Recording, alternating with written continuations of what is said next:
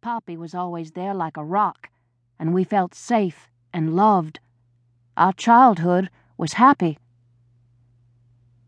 But it was summer, I remember bathing me and kissing away the bumps and bruises, summer patty caking and rockabye babying, reading to me, summer packing my lunch and taking me to my first day of school, leading me by the hand to the outhouse in the morning dew, holding my forehead when I threw up, plaiting my hair, hushing me in Sunday school. We roamed the hills and creeks, picking daisies and tiger lilies, black eyed Susans, Indian paintbrushes, and wild pink roses. We slid downhill on golden leaves. We climbed trees and explored caves and peeped into abandoned mines.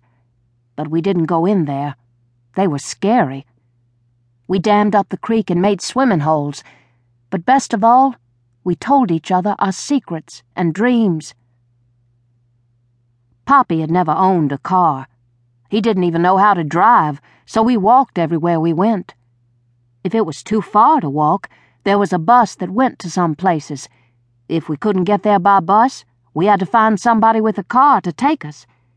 If we couldn't do that, we stayed home. And that's what we did most of the time stayed home. We liked each other, and we entertained each other. We read books and played games. We listened to the radio.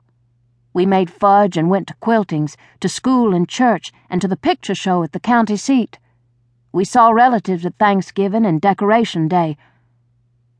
Me and Summer learned to cook pretty good. Poppy helped us raise a garden, and we canned things for cold weather. We bought our clothes cheap at the company store or from a mail order catalog, so we had everything we needed. Then why did we dream about going somewheres else and making more money and having more stuff? It's a mystery. I don't know why, but it was a continuing thread that pulled the years together. Some day we will leave this place. Some day we will have a white house. Some day we will have more money and buy things. Poppy taught me and Summer to harmonize, and we got real good at it. Everybody said so.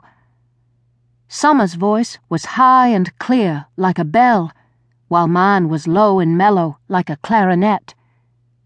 And people were always asking us to sing for them. We could be going down the road to the store, or coming home from the show, and somebody was liable to step out on their porch and holler, Come on in here, girls, and sing us a song. So we did.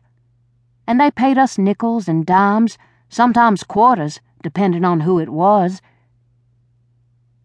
We sang for fun, even when we didn't get paid, simply because we loved it.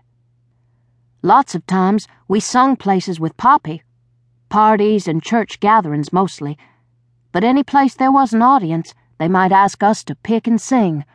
I reckon we were famous in our neck of the woods. Summer always did have funny ways about her, but I got so used to them they seemed normal to me. For example, she was scared to death of electricity.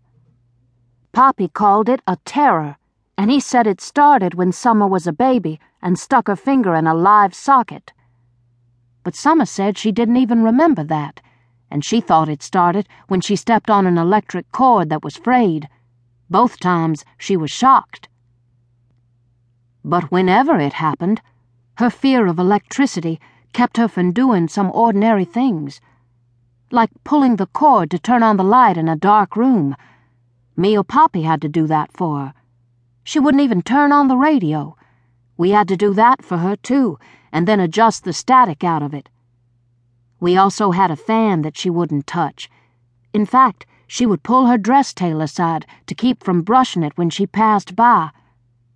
But the Frigidaire was something else. She wasn't a bit afraid of it. She said it was because it was cold, so it didn't seem to be electric. She thought of electricity as hot. We had nothing else that was electric except lights on our Christmas tree once a year. Another odd thing was Summer's fear of dogs. She would panic and hide whenever she saw one. She always